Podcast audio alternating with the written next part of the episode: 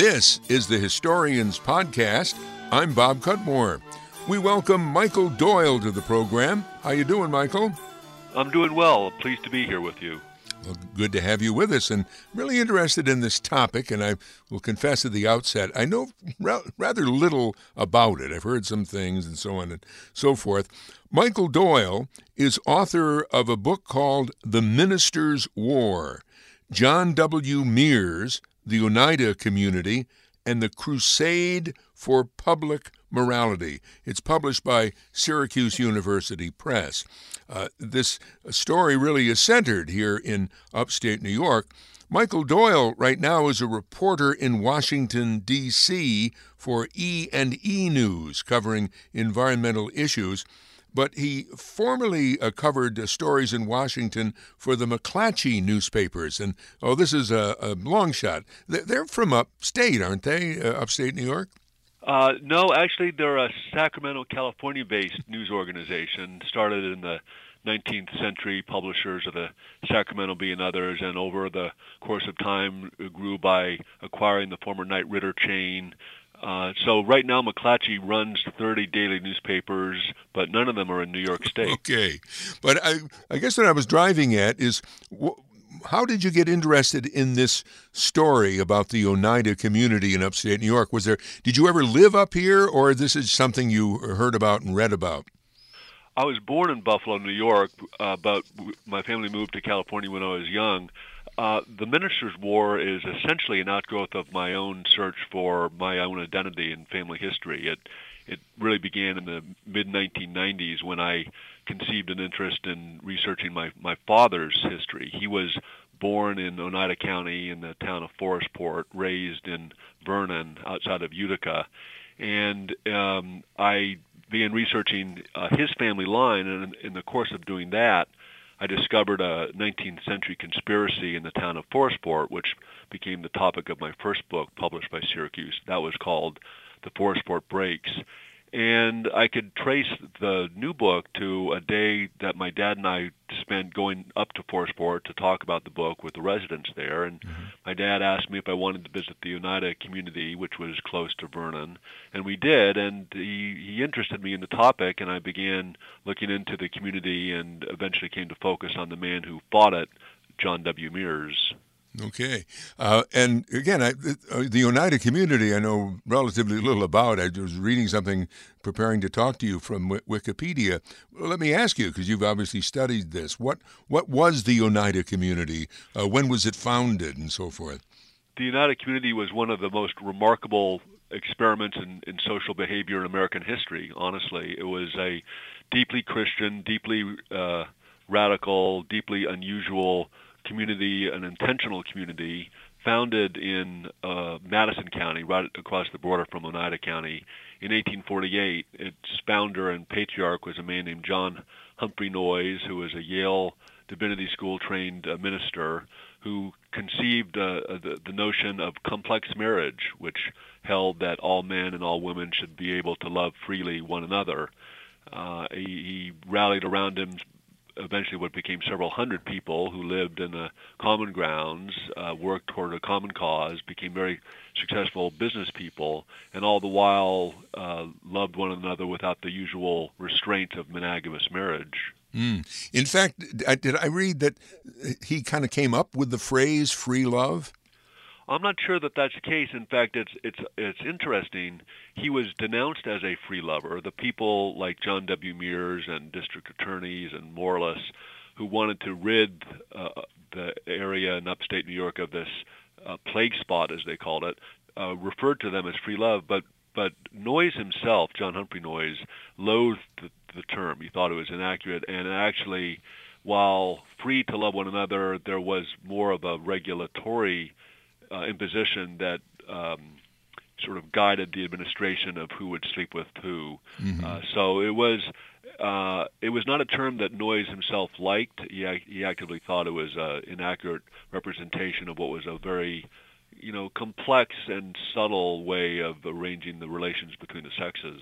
Well, I read just a, you know, a paragraph or two about the theology. I mean, the the p- point for Noyes was he came to the conclusion that Christ had perfected things. They were now living in a in a time when uh, people could form perfect societies. That's that's my understanding, and its its subtleties, frankly, uh, still escape me to this day. But he was a perfectionist, not the only one of the of the time. But his his notion, as I understand it, was that, as you say, uh, Christ had had returned, the second coming had uh, taken place. We were living in a heavenly state, and we could live uh, as if we were in a heavenly state of, of perfection. And he looked at the biblical Um, observation that in the kingdom of heaven there is no marriage as a guide to his own thought that, well, if there's no marriage, that means, and if we're heavenly creatures in a perfected state or a potentially perfectible state, then conventional marriage is no longer applicable. Mm-hmm. And he, again, this was not the, the free love that maybe we associate with uh, more modern developments, you know, nineteen sixties or nineteen seventies. Uh, the men of this community were to practice what they called uh, male continence, which uh, in, involved not ejaculating uh, inside the the bodies of the, the female members. That's that's right. That was uh, male continence, along with another principle called ascending fellowship, were were key points of of the complex marriage uh, scheme. Uh, John Noyes was a talented writer with a vivid gift for, for metaphor, and he likened sexual intercourse to rowing in a stream. He said, if you confine yourself to the place of, uh, of slow movement, you can uh, you know, row away at your heart's content. You just want to avoid getting too near the rocks and the, and the waterfalls where things come to a crashing end. And uh, so he, he had this notion of Uh, sexual relations as a way to bond men and women uh, together, as a way to give pleasure, uh, and in order to avoid the dire consequences, pregnancy, which could be lethal at the time and had been fatal for some of his own offspring, uh, they, he developed this notion of male continence, which was uh, seen as, as deeply dangerous to the conventional thinkers of the time, but was absolutely fundamental to the, to the success of the community. But they, they could have children, right? I mean, or, or couldn't they, or didn't they? Well, yes and no.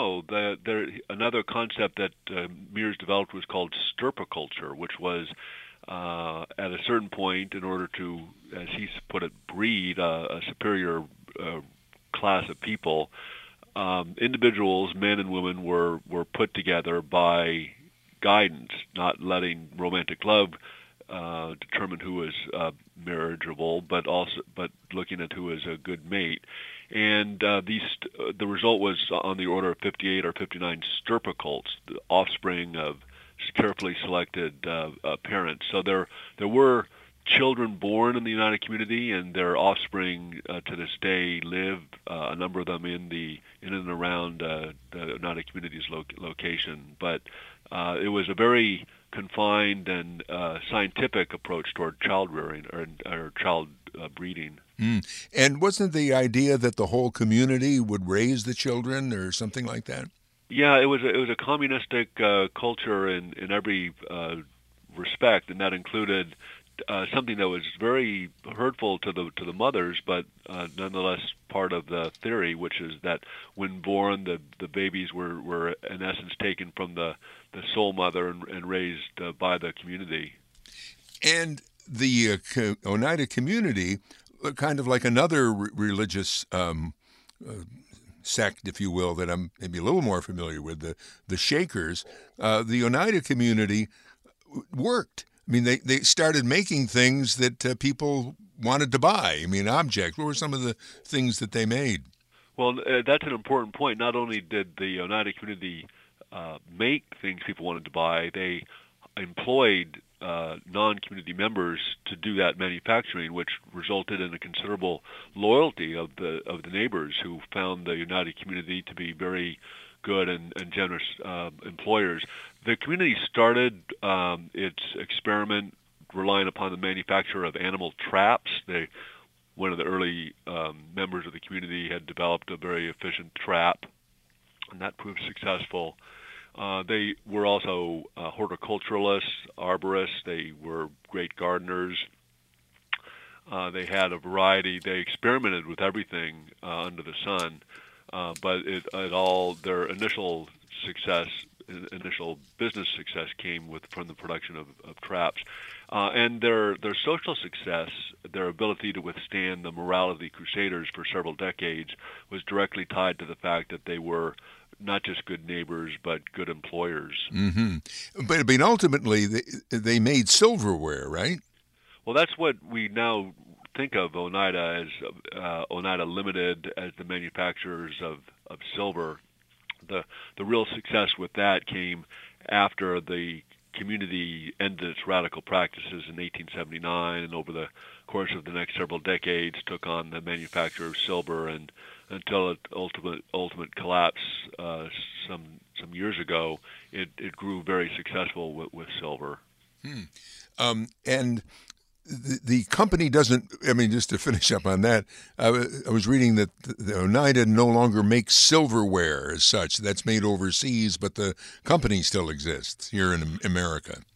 Well, that's a that's an interesting question, and, and frankly one that's a little bit beyond my, my grasp. They uh, they went into bankruptcy, is my understanding, went into bankruptcy protection, and uh, there is some there are some spin-offs, as I understand it, but Oneida Limited, as the famed manufacturer of silver, is no more. Okay. And the members of this uh, community are, are no more, right? I mean, the last one died some years ago? Oh, yes. The the community itself uh, ended its, its experimentation in eighteen seventy-nine, so, of course, they're long gone. But interestingly, uh, a number of the, of the descendants are still around, and, in fact, um, just several days ago, I was uh, at the Oneida Community Mansion House giving a reading for this book, and I had the great pleasure of meeting the the wife of a man named Wayland Smith, uh, who was the offspring of a uh, of a very key member of the Oneida community. And in fact, uh, the daughter, uh, Ellen Wayland-Smith, is now a professor at the University of Southern California and has written her own very fine book about the Oneida community. And so there are uh, offspring aplenty, and some still stay very close to the community. The Oneida Community House is in Oneida, New York, which is a city, correct? Or uh, village. It's, I think, maybe technically it'd be called in the city, in the town of Sherrill. It's a, for those who haven't been there, I recommend a, a visit. It's a charming, beautiful, uh, eccentric building that's that's beautifully maintained. There's a uh, it's, it's essentially it's a, it's a living museum. They have a bookstore. They have uh, wonderful art, uh, and it's just endowed with this fantastic history. It, it's it's well worth a weekend visit. Okay. Well, we'll finally get around to asking Michael Doyle about the subject of his book about the Oneida community. His book is called The Minister's War, John W. Mears, the Oneida Community, and the Crusade for Public Morality, published by Syracuse University Press. You're listening to The Historians Podcast. I'm Bob Cudmore, and we depend uh, on a GoFundMe campaign for financial support for technical expenses and other costs in producing the podcast. If you'd like to donate, and we certainly hope you will, we're getting a lot of small donations this year. It's sort of like a uh, grassroots political campaign or something, and we rep- do appreciate that. You can donate at GoFundMe.com forward slash historians twenty eighteen. If you'd rather not do this online, in other words, donate, you can make out a check to me, Bob Cudmore, and send it to Bob Cudmore, one twenty-five Horstman Drive, Scotia, New York, one two three zero two. Michael Doyle, journalist, uh, joins us. He is author of The Minister's War, John W. Mears, the Oneida Community, and the Crusade for Public Morality. Uh, and that was an interesting point you made, that you know I could use, I could see from the get-go, especially maybe with their sexual practices, but but other things as well, that the Oneida community uh, probably was uh, controversial uh, in its day, and maybe a lot of people didn't uh, you know think that this was a good way to live, but they were able to kind of uh, bend their neighbors to their side because a lot of them worked for the members of the Oneida community. So how did, uh, who was John Mears, and uh, how, What did he do to oppose them? John Mears was, uh, in some respects, the shadow side of John Noyes, the founder and patriarch of the Oneida Community.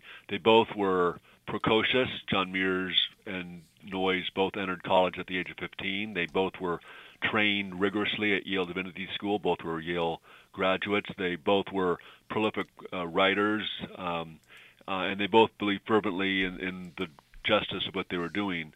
Mears was a Presbyterian minister who had uh, mixed success in the pulpit, but uh, became a polemicist and writer in Philadelphia in eighteen sixty as the editor of a newspaper called the American Presbyterian. And over the course of the next ten years, he, he took on various causes of, of temperance and anti-immigration and anti-Mormonism and uh, anti, uh, anti-everything that he considered uh, evil. Um, that changed in eighteen seventy-one when he became uh, a professor of philosophy at Hamilton College in Clinton, New York. Uh, and from Clinton, he was very in very close proximity to the Oneida Community, which uh, rallied his uh, moral sense. And so from eighteen seventy-one until eighteen seventy-nine, Mears led the uh, succession of crusades against the community, writing essays, giving speeches, delivering thunderous denunciations from the pulpit, and uh, ultimately and climactically uh, rallying the forces in an eighteen seventy-nine crusade that, that succeeded. Hmm. So he was the man that really uh, caused the, the end of the Oneida Community? That's an interesting way to, to phrase it. He was the front man of the crusade that coincided with the, the community's uh, demise. Uh, however, Uh, as he himself admitted, and certainly members of the community said as well, uh, he would not have succeeded, or the crusade would not have crusaded, uh, had not have succeeded, had it not been for the internal weaknesses and dissents that had been undermining the leadership of the Oneida Community. By the time Mears led the final crusade in eighteen seventy-nine, Noyes, the leader of the community, was sixty-eight or sixty-nine. His energy was sapped, his voice was shot, uh, he was being um, assailed from within by uh, competitors for competition for, for leadership. He was just he was just tired, and the community itself had, had changed. New members had lost some of their religious fervor for the old practices. And so Mears led a crusade that succeeded in part because of Mears' success at, at rallying forces, but with equal uh, caused by the weaknesses within the community itself. Mm. What does a crusade mean in the in this uh, instance? I mean, what what did Mears do, or what did people do as uh, as part of this crusade? They talked a lot, and they they wrote incessantly. the The framing of the the climactic uh, crusade, uh, which is the framing of this book, started on Valentine's Day in eighteen seventy-nine. Uh, and it uh, illustrated what Mears did, or, and the nature of the crusade, which is that Mears and some, some key lieutenants in the upstate area convened a conference in Syracuse at the Syracuse University Hall of Languages, and they had forty-five to fifty leading uh, ministers and editors and educators from the upstate area, and they first um, rallied their own sentiment against the community and then began to concoct a strategy to assail it. And then over the several months that followed that, that conference in February, they uh, went about re- uh, attempting to get political support, legislative support, public support, uh, and and they used the tools of uh, public relations. Uh, they used the bully pulpit. They used uh, editorials and, and essays, face-to-face conversation, and the, ultimately the threat of the legal action. So they it was a crusade Uh, Uh, conducted through the tools of communication primarily. Mm-hmm. And let's say I was a state senator or something, and you're Mears, and you meet me for a for a moment. What, what what's your beef with these people? I mean, they're out they're out there, they're living by themselves, they're they're uh, making whatever they're making, their animal traps and so forth. What didn't he like? I mean, maybe I have an idea what he didn't like about it, but what what did he think was wrong with what they were doing? An interesting question. For, with regard to the first part of the question, uh, if I'm a state senator or a state legislator and I'm approached by a, a, a glinty-eyed zealot like John Mears, I'm highly skeptical. I've, uh, as a, and in fact, post, uh, after the February eighteen seventy-nine conference, there were explicit efforts to reach out to some of the upstate legislators, and they were, t- and the legislators said, "We've got no beef with the Oneida community. They've, you know, they provide votes, and their their employers are good. We've heard, we have they don't proselytize, uh, and so the, the the morality crusaders led by Mears actually were frustrated in their efforts to get political support against them." Mears himself, in respect to the second part of the question, he thought that there was just the uh, pestilential plague spot. He thought that all the laws of God and man were violated by this, these radical sexual practices that put a man on the level of the of the a breeding animal. Uh, he he had a deep dis- Mears. This is Mears had a deep distrust of passion. Uh, Passion, whether it was uh, expressed in intoxication or in sexual fervor, uh, he, he believed it should be, these passions needed to be controlled and disciplined. So politically, the morality crusaders struggled to get support because of the Oneida community's standing in the community. But uh, morally, Mears and the others uh, were on very firm standing. But as you indicate, or you indicate, I think, that uh, the community was having its own problems. Noyes, Uh, the founder of the community, uh, is having, he's getting older. Wasn't he having trouble finding a successor? Didn't he want his son to succeed him as the head of the uh, organization, if you will? That's right. Uh, they uh, Noyes and his wife had, um, she'd lost several infants or had several unsuccessful pregnancies, but they had one son, Theodore, who was a Yale-trained uh, physician and very intelligent, Uh, but lacked the charisma and lacked, frankly, the, the religious sentiments of his father. He was, I believe, agnostic himself. Nonetheless, Noyes attempted appointing his son Theodore to lead the community. That bred resentment among those in the community who felt Theodore was either ill-prepared for the job, ill-suited for it, or had their own uh, candidates. So Theodore Noyes had a brief and unsuccessful term as leader of the community, after which John Noyes uh, re- returned. But this is a case where uh, I would not call it a sect, but uh, if we were to refer to them as a sect, it was it was a sect that was de- held together in part through the charisma, uh, intelligence, and firm iron will of one man. And when that man's uh, energy was sapped, uh, there was nobody who could take his place. And we still have situations like this, or, you know, you can see some similarities today. I mean, right now here in upstate New York, there's this secular uh, cult or group that uh, involving uh, very odd sexual practices that is under the microscope. Do you think the Oneida, I mean, this is probably, there's no answer to this. Was the Oneida community a cult? I think that there's there are so many uh, adverse Um, associations with the term cult. I, I, I don't think that would be an appropriate term for them. Uh, they it was an intentional community, which meant in its uh, opening days it was inhabited entirely by those who chose to be there.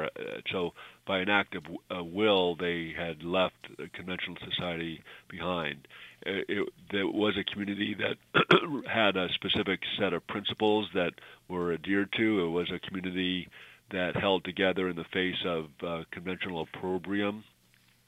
Uh, and I, I suppose all of those elements had some parallels to what we refer to as a cult. I would not use that term, though. Uh, I, I think that it, uh, w- I'm not taking sides sure. for or against the United community, but I, I think that they are far more uh, rich uh, and experienced than can be summed up in the word cult. And they didn't take in new members, you know, unlike the Shakers that had settlements here, there, and everywhere. They just had this one place, right? Well, of course, Shakers um, uh, believed in complete abstinence from sex, so they they were required, as a function of keeping their faith going, to recruit new members. Uh, the Oneida community actually had several locations. Uh, it was, as a community, it was founded in Vermont, uh, essentially chased out of Vermont, came to settle in, in Madison County in upstate New York. There was a uh, outpost in Brooklyn of the Oneida community and in one other location. Uh, but the Oneida community, in essence, the current mansion house in, in Sherrill, New York, was the, the primary location of it. And something about upstate New York, they called it right, the burned-over district. There were so many religious groups that uh, sprang up in the upstate, including uh, Mormonism, as you, I think you would. That, well, that, that's right. The burned-over district is the essentially uh, uh, parallels the area along the Erie Canal, and in the, in the early to mid-nineteenth century, it was the site of a considerable evangelical religious fervor. Uh, there was there were odd, well, let's call them cults founded. There was the United Community that planted itself there, and it was fertile soil because of the uh, strong belief in, in religious uh, sentiment. And the, uh, Joseph Smith uh, was from the upstate area. Interestingly, uh, the Mormonism, uh, primarily because of uh, the belief, the early belief in bigamy, was um, uh, as as despised by conventional political and religious thought as was the United Community, and uh, was a particular target of loathing by John Mears. I mean, he he really despised the Mormon Church and would write about the uh, United Community as if they were just as bad as the Mormons. Did uh, Mears live to see the Oneida Community disband? Yes, but not much longer. The the uh, February eighteen seventy-nine initiation of the what became the Final Crusade succeeded essentially in June eighteen seventy-nine, when John Noyes, apparently fearing potential prosecution, fled to Canada, and in August of that year the community gave up its its sexual practices.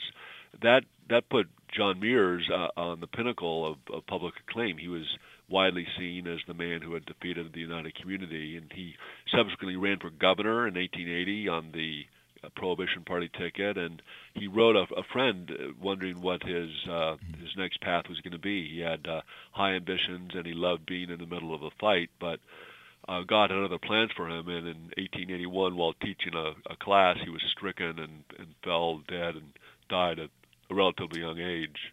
Huh. And you said that uh, Noyes was not young, and he ended up living in Canada? That's right. In June of eighteen seventy-nine, Noyes uh, fled, uh, held himself in Canada, had some followers with him, never returned to the United States, kept in contact uh, by by letter with members of the community, and and helped uh, and helped guide them to their August eighteen seventy-nine decision to give up their radical sexual practices. But he was apparently deathly afraid of prosecution.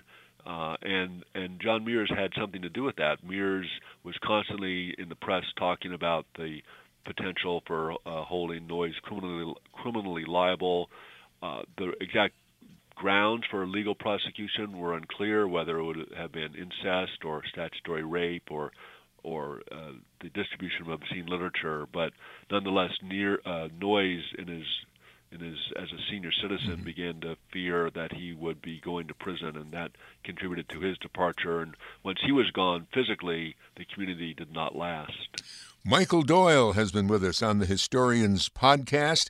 He is a journalist down in uh, Washington. He's researched uh, this book, and it's out now, The Minister's War, John W. Mears, the Oneida Community, and the Crusade for Public Morality. It's published by Syracuse University Press. Uh, Michael, thanks very much for joining us. My pleasure. Good to be with you. You've been listening to the Historians Podcast, and I'm Bob Cudmore.